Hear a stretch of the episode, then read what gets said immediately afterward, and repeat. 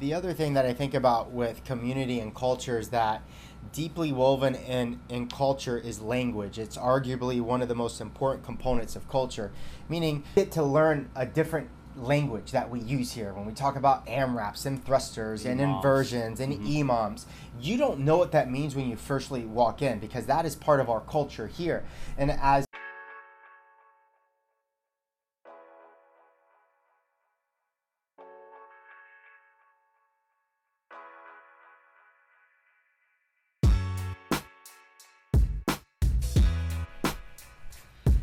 And we are live, baby. Lifelong Fitness Podcast back in action. Your host, Brett Reynolds, Mario, Minnie, Ashley. That's it, dog. hey, you know you're my boy, dog. You know who my boys are when you hear them call me Minnie. Hundred Minnie, percent. right? They know they've been around for a long time. But I graduated. It was kind of like Lil Wayne turned Wayne or whatever. It used to be Mini Me when I was a freshman because I was a middle linebacker. I don't think you know this story. I was a little middle linebacker, defensive captain. Oh, you know I used to call the all the plays.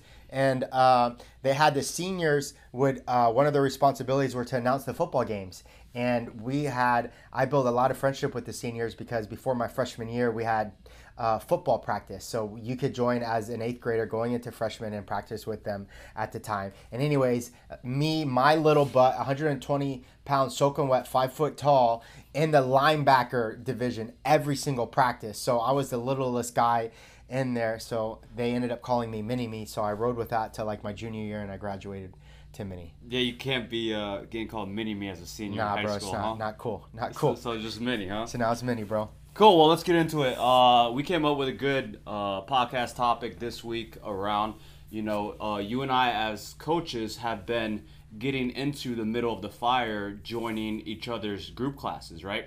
So not only do we love to coach the class, but you know, as of recent, we've been doing more and more getting into um, the actual group workout and training ourselves and getting coached by somebody else. Yeah, I think we take it for granted. I know I do.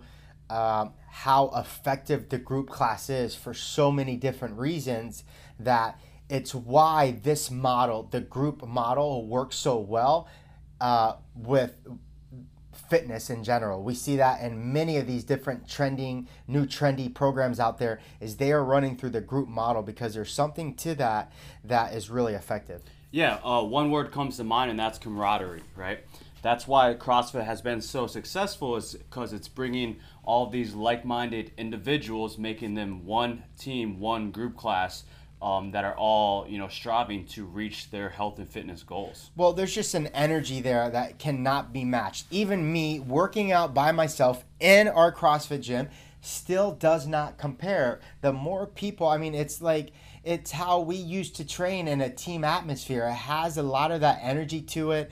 Uh, there's a former structure involved. So just like a general wrestling practice was for me, there's a general warm up, and we're gonna go through skill and practice, and then there's a live session at the end, and it has a lot of those similar properties to that uh, people take to really well. So um, you know, we get creative. We throw in team workouts and things like that to really even ramp up that community atmosphere a little bit more. Uh, and it, it it's so effective. And a lot of people don't even think about it. They're just like, well, okay, that's just how they run their gym. But that is by design. We could have easily said we're gonna run only one-on-ones with everybody, or we're not gonna have classes more than three people. No, this way, the way we set it up, works for a reason. Yeah, basically what we're doing in a sense is setting it up, uh, surrounding cast of people that can almost pick you up if you're having a bad day, right?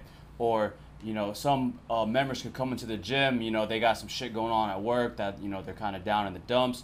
They'll go, they'll see a familiar face, they'll smile at them, and then they'll get picked up, right? It's kind of setting uh, everybody up with the surrounding cast that can pick each other up and basically do everything together. Yeah, and we hear that all the time how they develop these friendships in group class and they hold each other accountable. That's what that community vibe does. The accountability comes through, hey, they're texting their friend the night before to make sure that they're both getting up for class or they're getting ready. Or, uh, you know, when they tag each other on social media because of like when Mitch did that crazy thing he did last night where he jumped on the 60 inch box like that's like that's that accountability stuff that excites and it's a cycle you know? You get that positive reinforcement because of you know what somebody posted online you get excited about that and you post something else and it's it's phenomenal man. That's really what builds the culture of what we're trying to do. Yeah, and then it doesn't just stop inside the gym, right?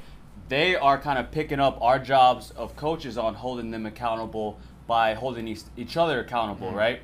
Um, you know, say a couple of classmates go out to eat, you know, they're gonna, you know, probably pick a healthier option because hey, they're setting an example for their you know teammate right next to them, and it just it's got that team effort effect of making better choices because hey you know we we both know we're both going to train tomorrow.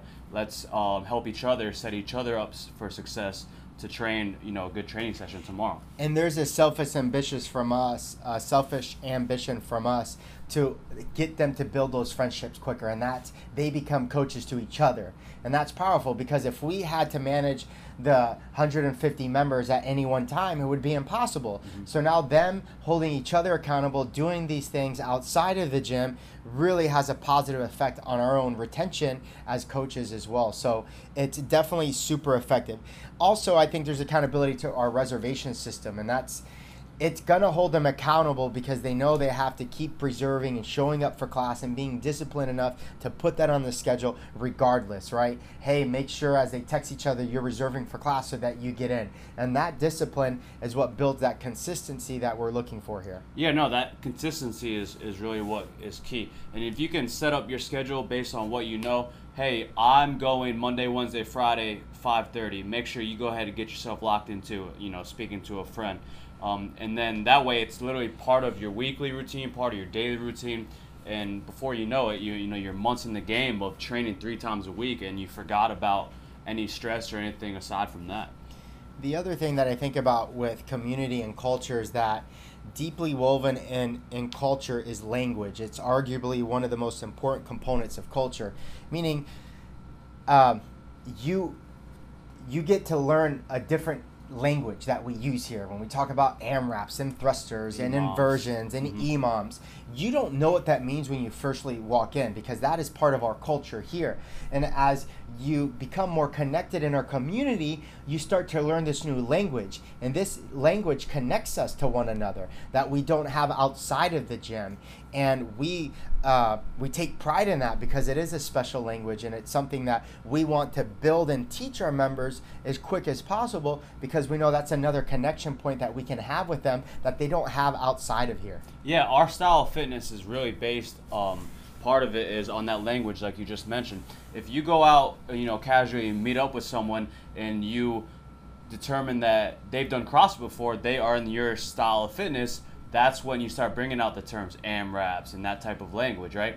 You can't really connect with someone as well in regards to a different type of fitness um, than CrossFit because if I'm, you know, if I do CrossFit and somebody else does, you know, um, they they're a rower or, or, or not a rower. That's probably a bad example, but just a different style of fitness, right? You can't really connect as well because chances are you're not as familiar with their terms and the style of they tr- of their training.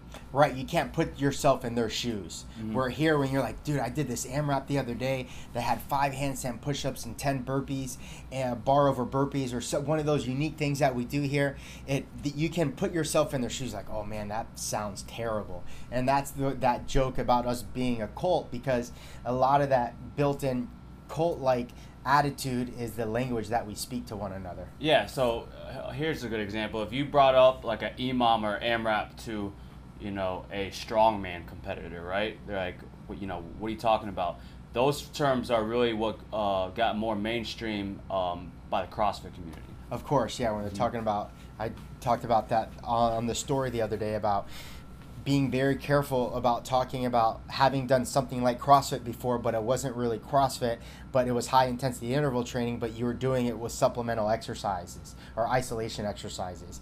And those are two completely different things. So when I ask somebody, have you done CrossFit before? I say, have you done CrossFit before in a CrossFit, CrossFit affiliate? Because there is a complete different uh, feeling that you get in a CrossFit gym than doing that. Like I said, even when I did CrossFit out of the garage at UF, it's a completely Mhm. different feeling. Uh, so Yeah, the uh, intensity is part of CrossFit, but just because you're training intensely does not mean you're doing CrossFit. CrossFit, preach, Yeah. preach. So. I got to check that because it's how we direct these conversations with where we feel these people are going to fall in line within our gym because group class.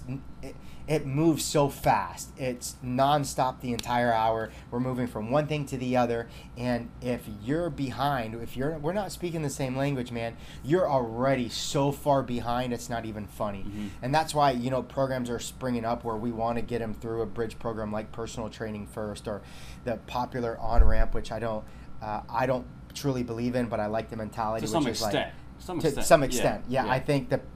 Uh, I like the philosophy. I, I haven't seen someone execute it really well. Yeah, yeah. Uh, some people um, drag on an on ramp program for two weeks or so. You know, that's getting a little crazy. But you know, uh, a mini version of an on ramp could be as simple as, hey, a 30 minute combo before class. Hey, today we got an AMRAP. Today we got you know a snatch. This is what to expect. You know, that could be considered somewhat of an on ramp process, right?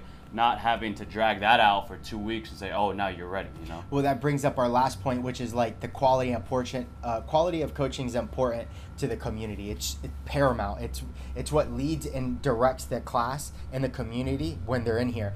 And the problem, like the joke is, is like, well, if someone says, well, what if you, well, you don't have an on ramp, then how do you coach them? Well. We coach them in group class. That's the Mhm, whole. yep. That's what they're paying for. Mhm. They're being you're they're paying you to coach them in group class. Get them in group class ASAP and coach them ASAP as much as you possibly can. Now, with that said, the the community, I believe the direction, the the coach is the boss, right? We say, Brett, when you're here, you are the boss, bro. Mhm. No, nothing else matters. What- My input doesn't matter because I'm not here. No one else's coach is uh, input matters. You are the boss, and that's how we treat that relationship with the members. And it directed and led by you. You have to uh, guide that culture from start to finish. Yeah, and then first starting out um, in regards to community, it's almost the coach's, um, you know, responsibility, opportunity to to uh, bring the people together and Mm. start building that community, right? You know, we do a great job in group class all the time. When we get a new member that's first time in class, we do the introduction process and we get, you know, our current members to kind of make them feel welcome and, you know, tell them something about themselves. You did a good, um, a good uh, exercise or a warm up um, a couple weeks ago where you te- you had them run a lap, right? And Yep. then you made them learn, you know, two to three new things about maybe their running partner that they run alongside, Yep. right? Those are little things we do. You know, one of my go-tos is, hey, this is, you know, so and so. They are from here. Everyone, tell them your favorite cheat meal or something Nice. like that, right? Nice, or nice. your favorite CrossFit movement and your least favorite CrossFit movement. This way, we're kind of breaking the ice. We're getting them to open up. So when it's time to break out into the group class, hey, they're talking because you know the ice is broken already, and it's our job as coaches to break the ice like that. Yeah, and you know that relationship between member and coach is so important because they have to trust everything that we do. They we become friends to them to some point where they uh, we can joke and be funny with them, but we can quickly switch it into coaching mode, Mhm. and that's really important because there's a fine balance between friend and coach, and you're you're always tugging that blurry line sometimes. Uh, but we want that respect, and ultimately we want the people in our community to feel comfortable around each other. We work so hard to find the right people. I do not believe that every single person in the world is right for my gym because they don't they don't have that same mindset or coachability that we're looking for here. We screen the crap out of people before they even make it into class. We want to get them on the phone. Uh, we want to we run them through a script. We want to make sure they get what we're trying to put down and the culture we're trying to create. And if they're not, then we would direct them back to their website. They're not ready. We're not just gonna like sign people up to sign them up for a hundred bucks. That is not our goal. Mm-hmm. Because I'm thinking, here's the general culture that I have in my gym, and as people try to call, they have to fit that general mindset. Because if they don't, it takes that one person in a small community like ours to poison the rest Yeah, of it. one bad apple spoils a bunch, right? And we're trying to stop that before it happens. You know, you rather have you know 150 200 great clientele that are coachable that get along with each other than you know trying to play that numbers game of a thousand clients that are it. not Not coachable it. and you know it makes our lives and our you know coaching lives that much more difficult if we're trying to not just manage a good group class give you know our customers the best hour of the day but we're trying to put out fires and stuff of someone that's got a bad attitude that's not coachable I'm not gonna do that, bro. No. I don't. I don't have the time or patience to deal with people like that, and thank God we don't. Uh, and that's because we have all the That control screen- yeah, as coaches and the screening to Mhm. deal with that. And don't get me wrong, some people become coachable, and then they think they learn so much and they're better than you, they become uncoachable. It doesn't work like that. They have to understand they have to remain coachable as much as we have to stay flexible and open-minded about helping them out as well. Like we're not going to say do this or nothing else. No, we want to know what they're working with, how are they feeling today and things like that, but they have to remain coachable at the end of the day. And that's what helps our community. It's what builds it up when everyone's having a good time, everybody's open-minded, everyone's trying to progress. Like that's what it's all about. Yeah, no, it, it comes back to on our mission statement is keep training fun. You know, the most important aspect of keeping training fun is bring everybody together, everyone that, that's like minded, pursuing fitness goals together, and just have a great time doing it. That's it, baby. Thank you guys so much for listening, man. Short and sweet. We love you guys. We'll talk soon. All right, see you.